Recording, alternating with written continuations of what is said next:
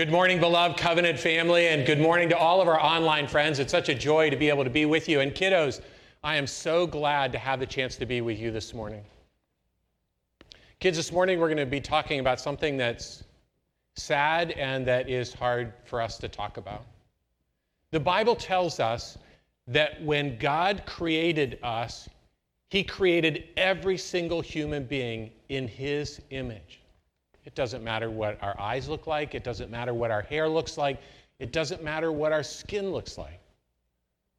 But we're talking today about how people can be mean to other people just because of the color of their skin. When God first made the world, it was perfect. And everything went just the way God wanted it to go, according to His will. But then we came along and we decided we wanted things to go our way according to our will instead of His way. And now the world isn't the way that God wants it to be. The world is broken in a lot of ways.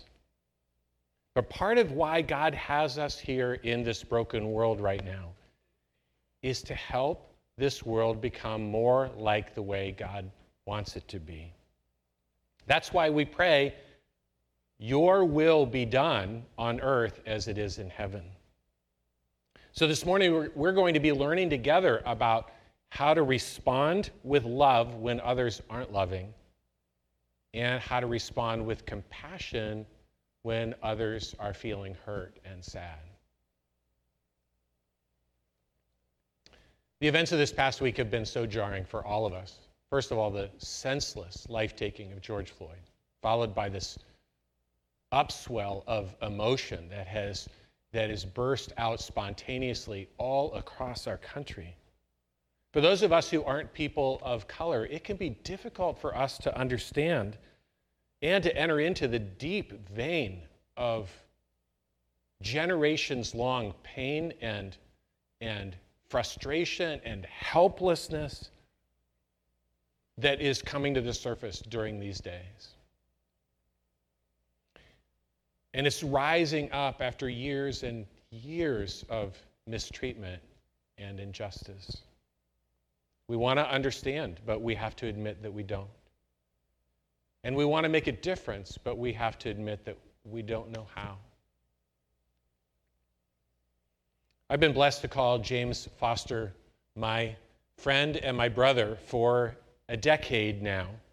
And we have been so blessed as a church to be able to serve and to worship alongside James Church, the Living Truth of Christ Church. He is a man whose humble heart we have come to know well. It seemed appropriate this morning, in the light of all that's taking place in our nation, that we would step back and that we would listen. That we would invite James' wife, Tamitra, to come and lead us in prayer, and that we would invite James to come and speak his heart to us this morning. To help us understand a bit more of the pain and the suffering that lies behind this deep swelling up of emotion that followed the death of George Floyd and of Ahmaud Arbery and Breonna Taylor and others before George Floyd. And to help us know what we might be able to do in the face of so many systemic obstacles to justice and flourishing on the part of our African American brothers and sisters in this country. We are always grateful for James' presence with us, but we are especially grateful for your being with us today, James. Uh, James has gone through his own significant loss in the past few weeks, first losing his sister and then his brother to the COVID 19 virus. So, uh, your presence is especially a gift for us in this time. and We are so glad to have you here. Would you all please pray with me? Lord, again and again in your word, you promise that if we cry out to you, you will hear our cry and you will be compassionate toward us. And in Proverbs chapter 21, it says in the strongest of terms that you call us to respond with compassion to the cries of the people around us in the same way that your heart is moved to respond. Lord, there are so many ways that we are blind There are so many ways we don't understand. There are so many ways we are complicit. There are so many ways that we ourselves have responded with hearts that have been indifferent and even hard, rather than to respond with hearts of compassion to the cries of our fellow human beings. So, guide James in his speaking, guide us in our hearing. Give us today a heart that is open to your instruction. Give us your heart. We pray in the name of Jesus, our King. So, James, share with us what God has put on your heart this morning. Thank you. Thank you, David. I'd like to first of all share a familiar passage. Trust in the Lord with all your heart and do not rely on your own understanding. And in all your ways, know him, and he will make your path straight. As we see what happens to our African American brothers and sisters in America these days, we recognize the protests that are going on, which some people refer to also as riots. And part of what makes it difficult is different perspectives, different views from different experiences that we have. I'd like to share with you one man's perspective, one black man's perspective. And my purpose is for understanding. I'm praying that we all look to God for a deeper understanding of how to get along with one another, how to look at one another, how to encourage one another, how to love one another, how to pray for one another. I thank God for blessing us with His Word that gives us the guide that we need to move forward and no matter whatever the challenges may be. When this worship service ends, I'm praying you leave with more power to relate better with what's going on. Many of you recognize the pain which is being expressed. My pain as an African American began back in my teen years as I observed my parents going through some challenges of looking to purchase a home and not allowed to purchase in certain neighborhoods, so some frustration came about.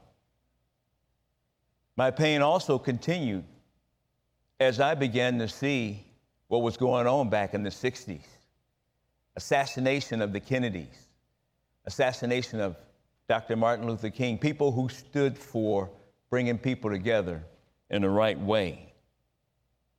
My pain as a black man in the United States of America continued as I began to hear more about the history of what was going on in the making of this country and where black people stood and not valued.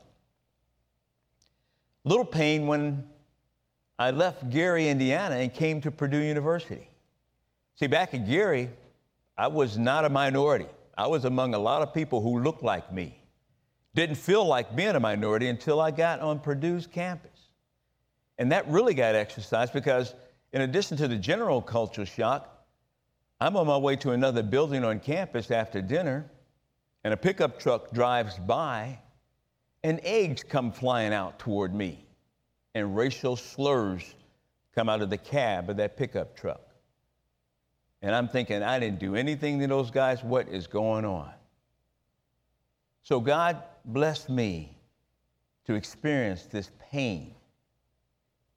And what people are seeing today are the protests. George Floyd, police officer, knelt on his neck even minutes after he became lifeless, minutes after he was unconscious. We see the intent there. Ahmaud Arbery, tracked down while jogging and shot. Breonna Taylor, woman shot up in her own home after it was raided by police, as it was raided by police. And some of you remember Eric Gardner, another unarmed black man who told officers he could not breathe. And then there's Trayvon Martin, young boy, just a boy, put to death, put to death laying on the sidewalk.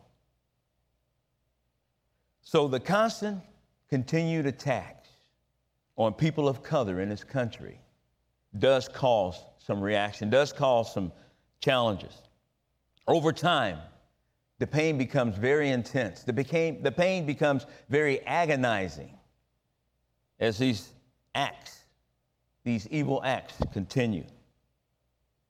I think about black parents who are concerned for how to raise young boys in our country today. We see the anger. While there's no excuse for destruction, there's no excuse for stealing and looting, they're all wrong. But understanding why people are saying enough is enough, why people are acting out, being taken to their limits, asking how long, how long. Most blacks aren't set on destruction. And notice that the protests usually start off very peaceful and then seemingly turn violent. Well, some of you are watching the news reports close enough to know that there's a distinction among a lot of people who show up for the violent acts, a lot of people who show up for the looting, a distinction among those compared to those who were at the beginning of the protests. And investigations are showing that even some of those folks who show up, the bad characters, I would refer to them, are people from out of state, people even from out of the country, people who it seems like they're working to give black people in this country even bad name, bad character. And so we're seeing things from different perspectives, different lenses, with our different experiences as our basis. We're raised differently. I remember when growing up in the 60s, Reverend Dr. Martin Luther King, his speech with that familiar statement We have some difficult days ahead. And when he said that, I'm sure, I'm sure, I, could, I, I feel pretty sure that he had no idea that we would be facing COVID 19 in 2020. That he had no idea that George Floyd would lose his life the way he did in 2020, all these years afterwards. But there was some truth to what he said. Difficult days ahead, the evil continues. I remember he and those who marched with him, although peaceful, were met with the horrible police violence, vicious dogs, fire hoses. And oddly enough, there was a certain level of optimism that society would change somehow. And also, ironically, the black church back then was more relevant even among our people and more involved. And nowadays, we also seem to be silent. Today, decades later, Many minorities recognize that things have not really gotten better, but even actually have gotten worse. The issue continues to be injustice. The issue remains injustice. The issue prominently on the table is injustice. People facing injustice. Not only people of color, but people who are needy, people who are poor, also facing injustice systemically. Injustice. What's your reaction to people who face unfairness? What's your reaction to people who face discrimination? What's your reaction when you find out and know people who face inequality? What's your reaction when you understand people are facing prejudice even today? and the biases. Although not sure of exactly what to do, many of you are ready to stop being a part of the silent majority. Oh, yes, silence does turn out to be a sin at times. And so many of you, know that the time is now. Many of you are ready to be a part of the solution. Who's ready to trust in the Lord and stop leaning on your own understanding? See, our understanding is pretty limited. Our understanding can only go so far. And so we thank God for showing up. We thank God for introducing Himself. We thank God for being here and allowing us to be in His presence and also being in our presence. Remember Jesus' parable in Luke 10, where a priest a Levite, and a Samaritan were faced with the same opportunity. The same opportunity. The opportunity to help a man, an injured, an injured man on the side of the road. A priest, a Levite, and a Samaritan. Priest and Levite connected with church, know of God. Priest and Levite leading other people to believe in God. Who was that injured man's neighbor? Jesus teaching this parable, answering the question, Who is my neighbor? Have we not learned to love our neighbors as ourselves? And clearly, the neighbor turned out to be the one who decided to take the opportunity to go ahead and offer the help to cross racial lines, to cross the lines and offer that help.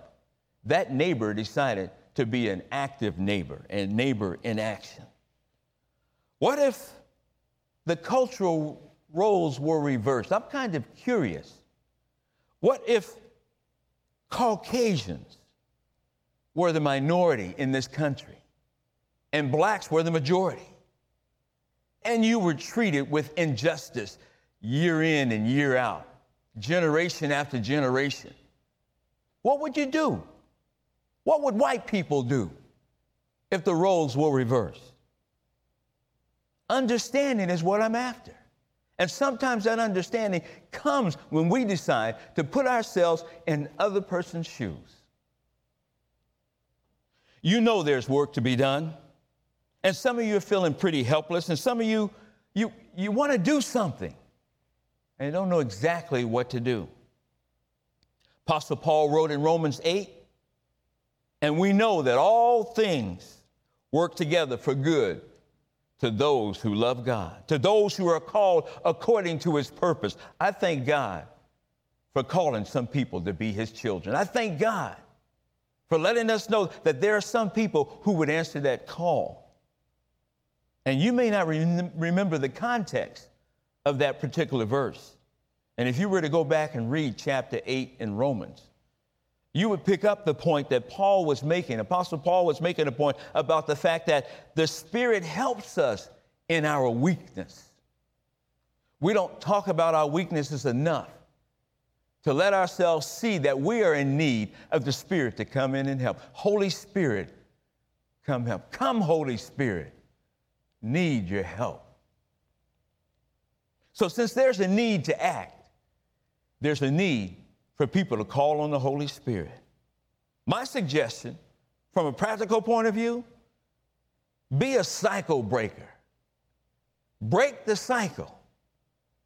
Be intentional about getting to know somebody else black, getting to know people across color lines, people of other cultures. Be intentional about that. There's a need for people to listen. Be intentional about listening to the stories, to the experiences, so we can learn. Oh, yes, we learned it really young in life. When we shut our mouths, we wind up learning. When we're quiet and not talking, and we're listening, active listening, we learn some things. Read books about blacks to your children. Let children learn about some blacks way before becoming an adult. And if you're an employer, step out of your cycle of staying comfortable with hiring whites only. Go ahead and be intentional about, about hiring people who look different than you. Make yourself comfortable. Stretch that comfort zone. May not have to step completely out of it, but go ahead and do that. And those of you who are, thank you. But sometimes you need to speak up to others to encourage them to do the same. And if you're a teacher, include a focus on other cultures, including blacks. Be intentional about being the support, be intentional about being helpful. And if you're a senior citizen, oh, a senior citizen, uh, you may not be able to do what you did when you were 20 and 30 years old. I'm in that category. A couple of years from being 70 years old. But we can at least write some letters. We can communicate to family, to friends, and let people know there's some people in this country who are hurting.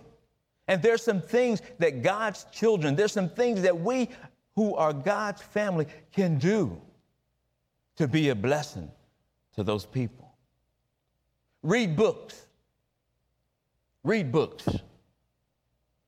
I've got a short list. I've shared it with Pastor David, and there are other books that you can read. And some of you may have read some of these books, and some of you know other books that can be read. But books to help people of one culture to bless, be a blessing to others of another culture.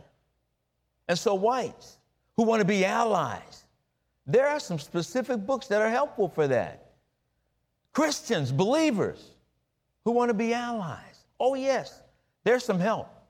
Tony Evans wrote a book entitled Oneness Embraced, a fresh look at reconciliation, the kingdom, and justice. Michelle Alexander is the one who wrote the book entitled The New Jim Crow about mass incarceration in the age of color blindness. White fragility. Why is it so hard for white people to talk about racism? Robin DiAngelo wrote that book. And then there's a book entitled Blind Spot Hidden Biases of Good People. A lot of people don't strike out to be bad. A lot of people don't strike out to leave other people out. But it just happens sometimes unintentionally. Let's be more intentional, more intentional about being a blessing. And then the book is entitled America's Original Sin Racism, White Privilege, and the New America by Jim Wallis. So, being a cycle breaker is a new thing for us. In fact, a new concept. And I thank God for Pastor David helping me come with some thoughts to help share communication that would help God's children step up to the plate. Being a cycle breaker even fits God's plan. According to the gospel writer Matthew, Jesus said in Matthew 5, Blessed are the peacemakers, for they shall be called sons of God. I don't know about you, but I'd rather be called a son of God. I'd like for people to see me in action, and then it caused them to say, There goes the Son of God. Thank you, Lord Jesus. Thank you, Lord Jesus, for paving the way. Thank you, Lord Jesus, for leaving footprints for us to follow. Footprints of how to treat one another. Footprints for how to be a blessing to one another. Thank you for deciding to die, providing salvation to us all. And we know that every human being doesn't accept that invitation to salvation. But for those of us who do, Oh, let us get more on one accord. Oh, thank you, Lord Jesus, for allowing people to hang you on the cross. And in today's language, some people might understand that the way they did you wrong, you allowed people to lynch you. Oh, I know about lynching. I've heard the history. Thank you, Lord Jesus, for the hope that you give, the hope in new life, the hope that we have. The hope that we can look forward to, the hope that's among us as we look forward to being blessing to one another. Thank you for people, for you being hungry, covenant, white allies, for being hungry for next steps. Oh, look to God for next steps. Who's ready to know God in all your ways? In all your ways. So he can make your path straight. So he can lead you uh, down the path in the direction that he would allow you to go, that he would lead you to go today, according to today's needs, according to the needs of the people today. Oh, thank you, Lord Jesus. Clearly, there's a need for believers to at least pray and then get up and do something to make things better. Anybody see an opportunity for helping to establish anti-racist policies? Anybody see an opportunity for helping to establish anti-racist laws, encouraging somebody to be involved in those actions? somebody to be involved in accountability, building accountability where it needs to be? Are you ready to research ways to be a stronger ally? You might be an ally in heart and in mind, but to be a stronger ally, are you ready to do some research and find some ways to be even stronger? Are you ready to become more empathetic, more supportive, more aware of your own unconscious bias. Let's come together so we can build more, so we can build a more inclusive community. Let's come together so we can be more involved in building, building relationships, building love, building loving relationships, building loving relationships across all kinds of lines. Let's come together. Let God lead you to find your way your way to say to our black citizens, we see you, we hear you, we support you, we stand with you. See, the truth is, is God has let us know from a long time ago, it starts with us all, all together. And even more so, there's a need for kingdom citizens to rise up to show up and to speak up. Kingdom's citizens, God's children, rise up, show up, stand up, speak up. See, Jesus taught us how to pray. Thy kingdom come, thy will be done on earth as it is in heaven. What's our part in God's kingdom coming on earth as it is in heaven? What's our part in God's kingdom coming on earth as it is in heaven? I thank God for His word. His word encourages me to trust in Him. Trust in the Lord with all your heart. Do not rely on your own understanding, and in all your ways, know Him and he will make your path straight. Jesus said, We're the salt of the earth. So stop picking and choosing and be the salt to everybody whom God leads you to. Jesus said, We're the light of the world. Stop picking and choosing and get out from under that basket and be the light of the world. Thank you, Lord, for speaking to our hearts. Thank you, Lord, for speaking to our minds. Thank you, Lord, for declaring us to be your children. Let us be your children. Let's be the salt. Let's be the light. Oh, we give you thanks, dear God. Thank you for the privilege we have to be hungry for being your righteous, your righteousness in this earth. All we give you thanks. In Jesus' name. God bless you.